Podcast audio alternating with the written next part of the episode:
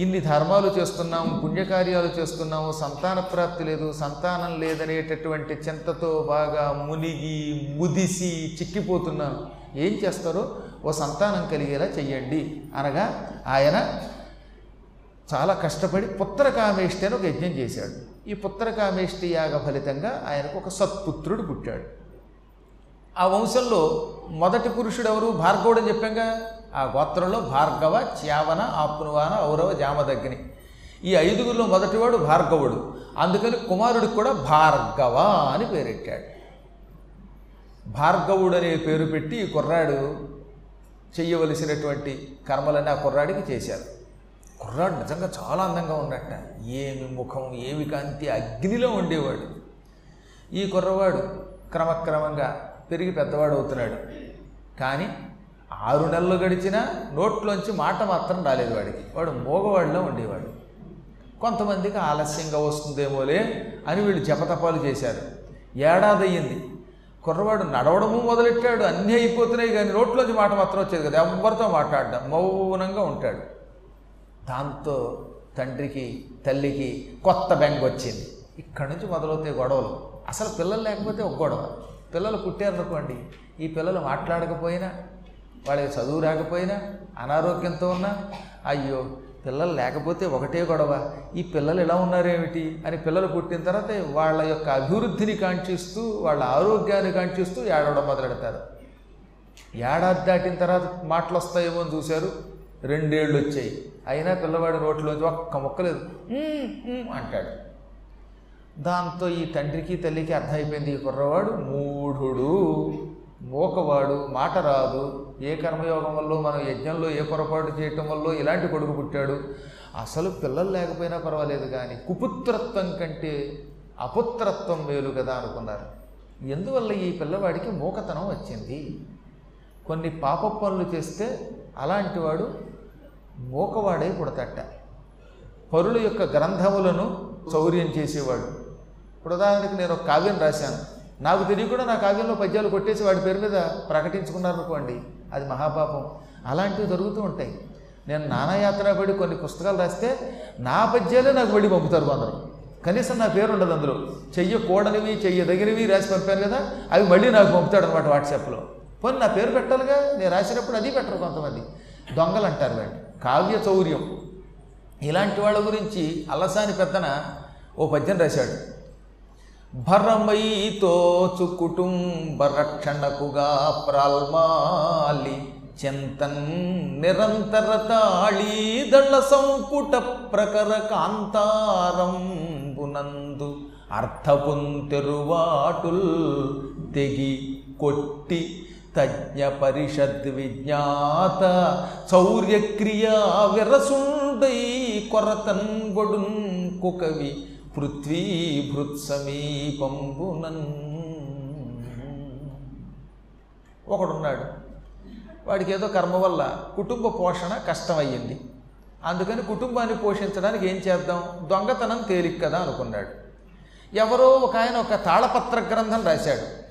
ఆ కవీశ్వరుడు రాసిన తాళపత్ర గ్రంథంలో ఉన్న కొన్ని పద్యాలు దొంగతనం చేసి తానే రాసినట్టుగా తన పేరు మీద పెట్టుకున్నాడు. ఎవరిదో కావ్యం అనమాట మీకు చూడండి భక్త తుకారంలో పోతన గారి భాగవతాన్ని ఆ దొంగడ చెప్పేసినట్టుగా. ఈ విధంగా మొత్తం పద్యాలన్నీ కాపీ కొట్టేసి వీడు రాసేశాడు. ఇవి పట్టికెళ్ళి రాజుగారి కొలువులో నేను ఒక కావ్యం రాశాను నా కావ్యం విని నాకు సన్మానం చేయండి అన్నాడు. రాజుగారు చదవమన్నారు చదువుతూ ఉంటే పక్కన పండితులు ఉన్నారు. వాళ్ళకి ఎవరెవరు ఏ పుస్తకాలు రాశారో అన్నీ కంఠస్థం. అక్కడ ఉన్నవాళ్ళు మహానుభావులు ఎన్సైక్లోపీడియాలు వాళ్ళు. వాళ్ళు విని పక్కపక్కనవి ఇవి కాళిదాస్ గారి పద్యాలండి. వీడు మొత్తం కొట్టేశాడు ఏకంగాను. వీడు బలేవాడండి బాబు కాపీ రచయిత అన్నారట. అప్పుడు రాజుగారు ఒళ్ళు మండి అన్ని పాపాల్లోకి ఇతరుల యొక్క కవిత్వం దొంగతనం చేయటం మహాపాపం అని వెంటనే ఏం చేశాట రాజుగారు? వాడికి కొరత వేశాట కొరత అంటే రెండు అర్థాలు. ఒకటి తక్కువతనం వచ్చిందని. కొరత అంటే ఏంటంటే ఈ మలద్వారంలో కర్ర గుచ్చుతారు తప్పుడు పనులు చేస్తే.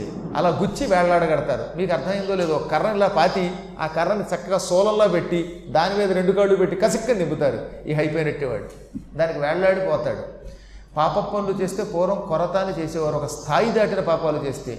అలా కొరతంబుడున్ కుకవి చెడ్డకవి అలా కొరత పడతాడు పృథ్వీ భృత్ సమీపంబునన్ మహారాజు గారి సన్నిధిలో ఇలాంటి పిచ్చి పని చేస్తే ఆ శిక్ష పడుతుంది అని అలసాని పెద్దన మనుచరిత్ర అనే కావ్యంలో ప్రారంభంలో కొకవులను నిందించాడు ఆయన. అలాంటి కొకవులు తప్పుడు పనులు చేసిన వాళ్ళు ఇతరులు కొట్టేసిన వాళ్ళు అలాగే పుస్తకాలను దొంగతనం చేసిన వాళ్ళు మహాపండితులకి తగిన సన్మానం చేయని వాళ్ళు పండితుల్ని అవమానించేవారు కవుల్ని ఏడిపించేవారు నిరంతరం పురాణములు చెప్పేటటువంటి వాడి ఇంటికెళ్ళి ధర్నా చేసి వాడిని పడగొట్టాలనుకున్నవాడు ఒక ఆయన మంచి పురాణం చెబుతున్నాడు ఏదో ఒక ముక్క అన్నాడు అనుకోండి ఆ ముక్క కోసం ఆయన ఇంటికి వెళ్ళి ఆయన బట్టుని పీడించాలా? క్షమార్పణ చెప్పంటారా? ఊ గందరగోళం చేస్తారా? వెనక ముందు వినకుండా. ఇలా ఆ మహాపండితుని అవమానం చేసిన వాళ్ళు వీళ్ళంతా చివరి రోజులలో రోగాలతో పీడింపబడి దారిద్ర్యం అనుభవించి నానాయాతనలు పడి చచ్చి చచ్చి కుళ్ళి మళ్ళీ చెట్ట చివరికి ఏదో ఒక జన్మలో మోగవాడైపడతాడని శాస్త్రం చెబుతున్నది. కొంపతీసి అలాంటి పాపాత్ముడు ఎవడైనా నా ఇంట్లో మోగవాడుగా పుట్టాడా? లేక నా యజ్ఞములో ఏదైనా లోపం వచ్చిందా?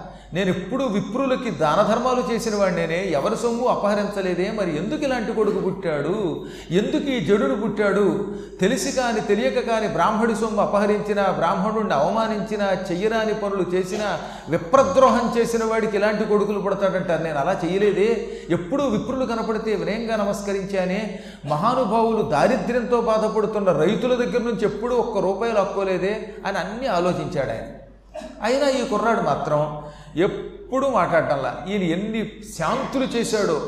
ఆయనే పండితుడు గనక.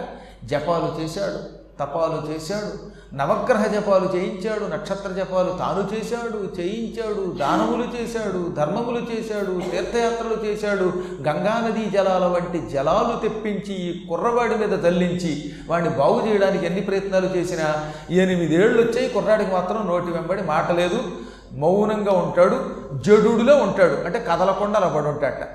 ఇప్పుడు ఈ కుర్చీ ఉంది ఈ ఆసనం కదులుతుందా? అందుకే దీన్ని జడత్వము అన్నారు. ఇది జడ వస్తువు. కుర్రాడు కూడా అలా ఎప్పుడూ ఒక ఇంట్లో మూల కూర్చుని కదలకుండా ఉండేవాడు. మాట్లాడడం అన్నం అడగడం మంచినీళ్ళు అడగడు కదలడు. ఎప్పుడు నిద్రపోతాడో తెలియదు ఎప్పుడు లేస్తాడో తెలియదు. అసలు ఎప్పుడు నిద్రపోతున్నట్టే ఉండడు. ఇది తల్లిదండ్రులకి ఎంత బాధ? అయితే అదృష్టం ఏంటంటే మంచాన పడకుండా కదులుతున్నాడు. అటు ఇటు మాత్రం కాస్త నడిచేవాట.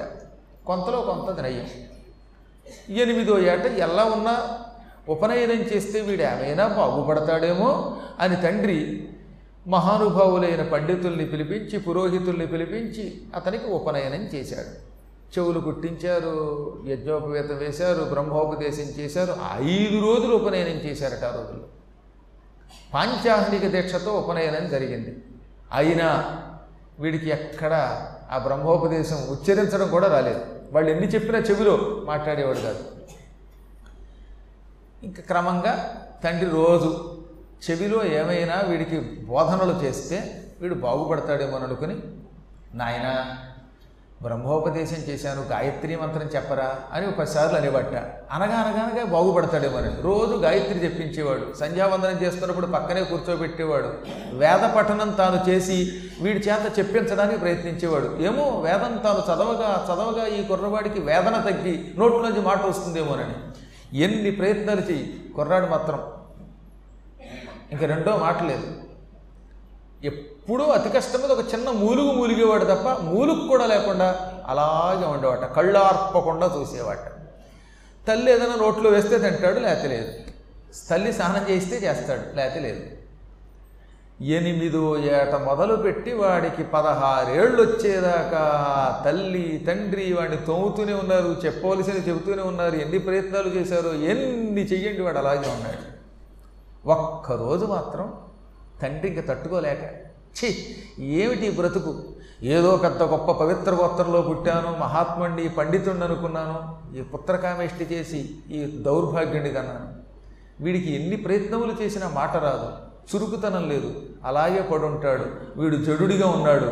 తల్లిదండ్రులకు ఆనందం కలిగించని వాడు చదువు లేనివాడు జడుడిలా ఉండేవాడు మోకగా ఉండేటటువంటి వాడు ఇలాంటి కొడుకు కూడా ఒక కొడుకేనా? అసలు కొడుకు పుట్టకపోతే వదిలిపోయేది ఎంతకంటే దౌర్భాగ్యం మరొకట్లేదు కొడుకు లేకపోతే లేడని ఏడ్చాం.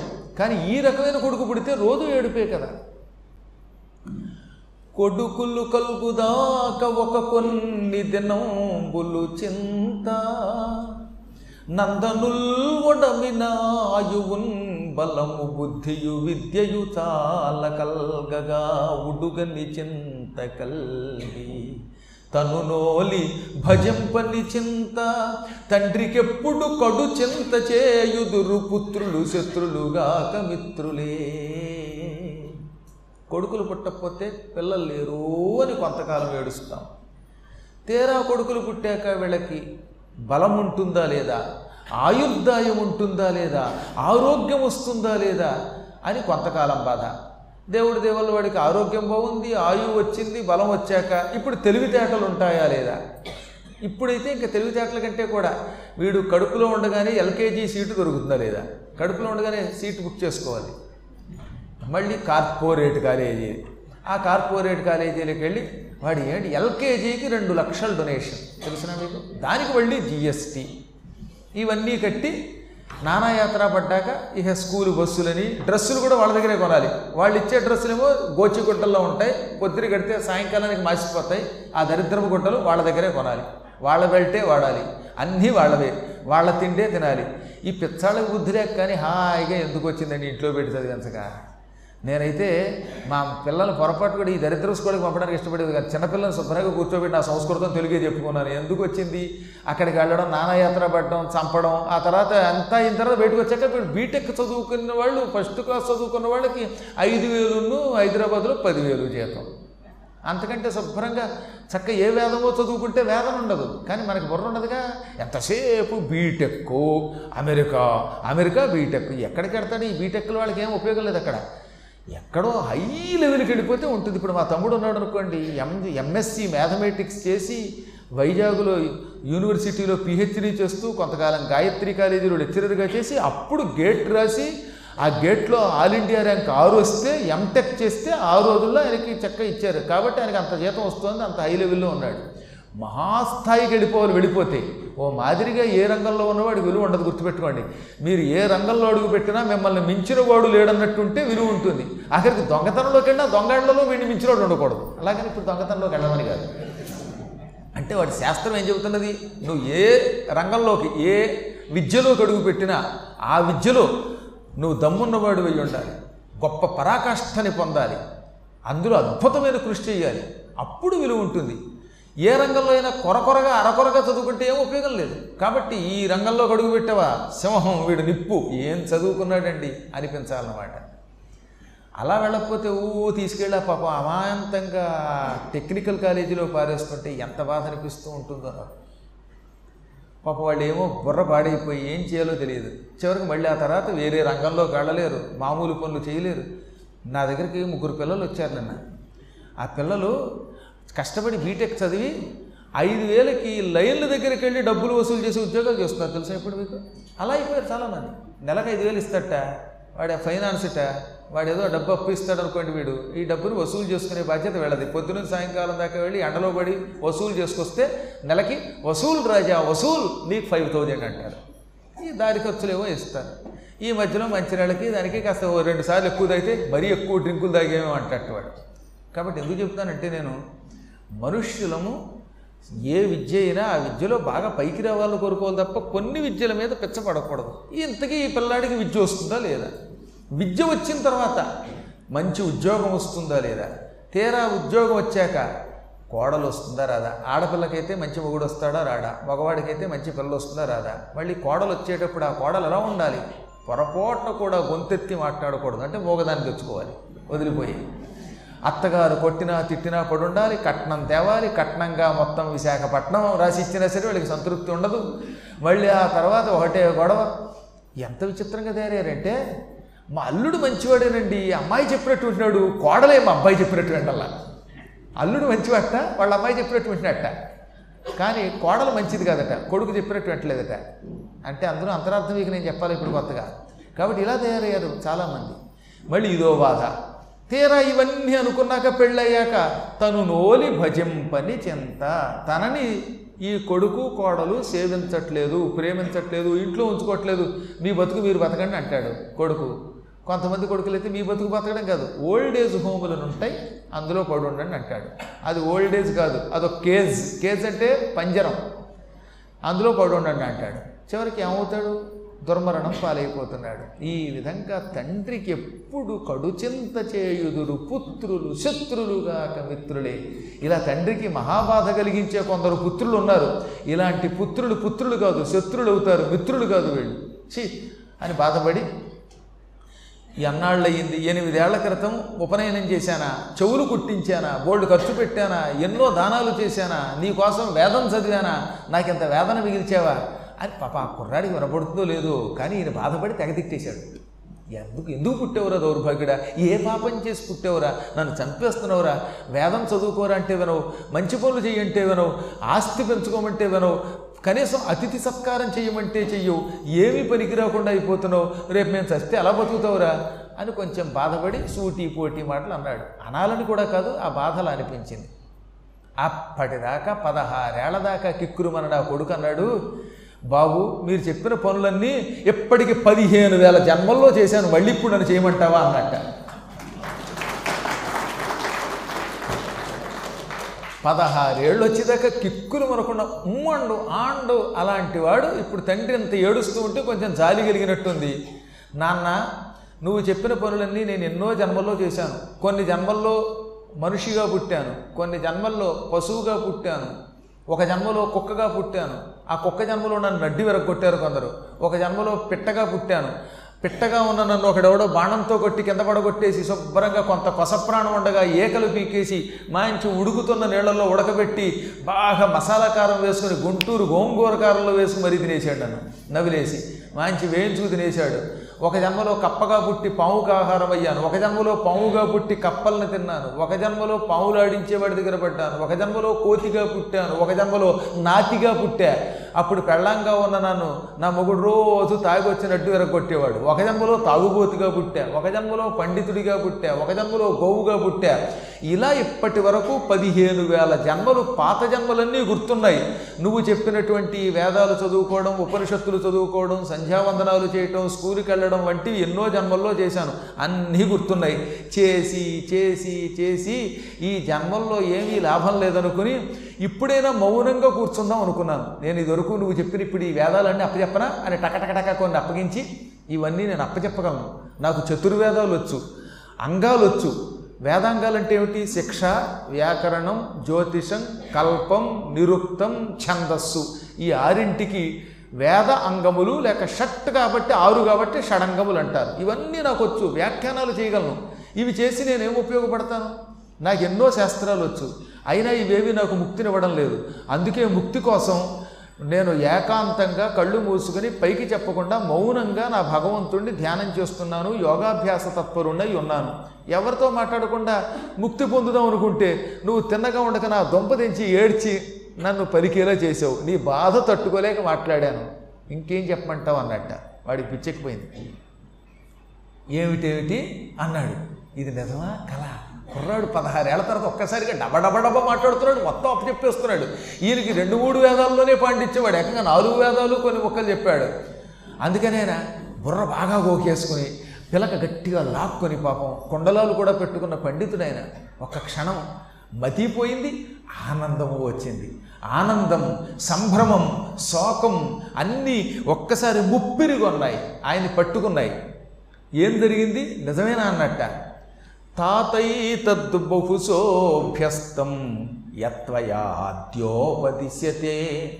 తథైవాన్యాని శాస్త్రాణి శిల్పాని వివిధాని చ. ఓ తండ్రి మళ్ళీ చెబుతున్నాను నీవిందాక చెప్పిన క్రియలు కర్మలు కొన్ని వేల జన్మలుగా నేను చేస్తూనే ఉన్నాను. బహుశ అభ్యస్తం అన్నాడు. ఒకసారి కాదు ఎన్నో జన్మల్లో నా చేత ఈ శాస్త్రములన్నీ అభ్యసించబడ్డాయి. అంటే నేను ఎన్నో జన్మల్లో ఈ శాస్త్రాలు చదువుకున్నాను. అరవై నాలుగు విద్యలు నాకు కంఠస్థం ఉన్నాయి. పూర్వజన్మ జ్ఞానం ఉన్నది నాకు. ఈనాడు నీవు చెబుతున్న మంచి పనులన్నీ ఏమేంటి? దానాలు చేయమన్నవి ధర్మములు చెయ్యమన్నవి సత్యములు పలకమన్నవి తీర్థయాత్రలు చేయమన్నవి ఈ కర్మలన్నీ నేను చేశాను చేశాను చేశాను. చేసి ఇంకా ఎన్నో శాస్త్రాలు కంఠస్థం చేసి శిల్పాలు ఎన్నింటినో పొంది ఆరితేరి ఇవేవి ముక్తినివ్వవు. ముక్తికి ఇవేం పనికిరావు. అందుకే శంకరాచార్య వారు ఏమన్నారు? భజ గోవిందం భజ గోవిందం గోవిందం భజ మూఢమతే. సంప్రాప్తే సన్నిహితే కాలే నహి నహి రక్షతి డుకృంకరణే డుక్రున్ అని ఒక వ్యాకరణ సూత్రం ఉన్నది. దానికి అర్థం కరణే చేయుట.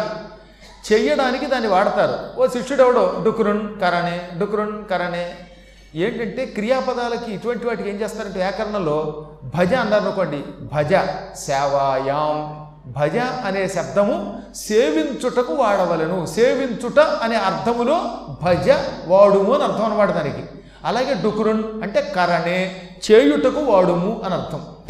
ఈ డుకురున్ కరణి అని చదువుకుంటున్నట్టు కుర్రాడు. గురువుగారు చదవమన్నారు ఏ వీడు మొదలెట్టాడు? డుకురున్ కరణి డుకురున్ కరణి డుకురున్ కరణి అని కంఠస్థం చేస్తున్నట్ట అలా పదిసార్లు అనుకుంటే గుర్తు వస్తుంది కనుక అప్పుడు వచ్చి గోవి మన శంకరాచార్యులు వారు వారికి ఇచ్చాడా?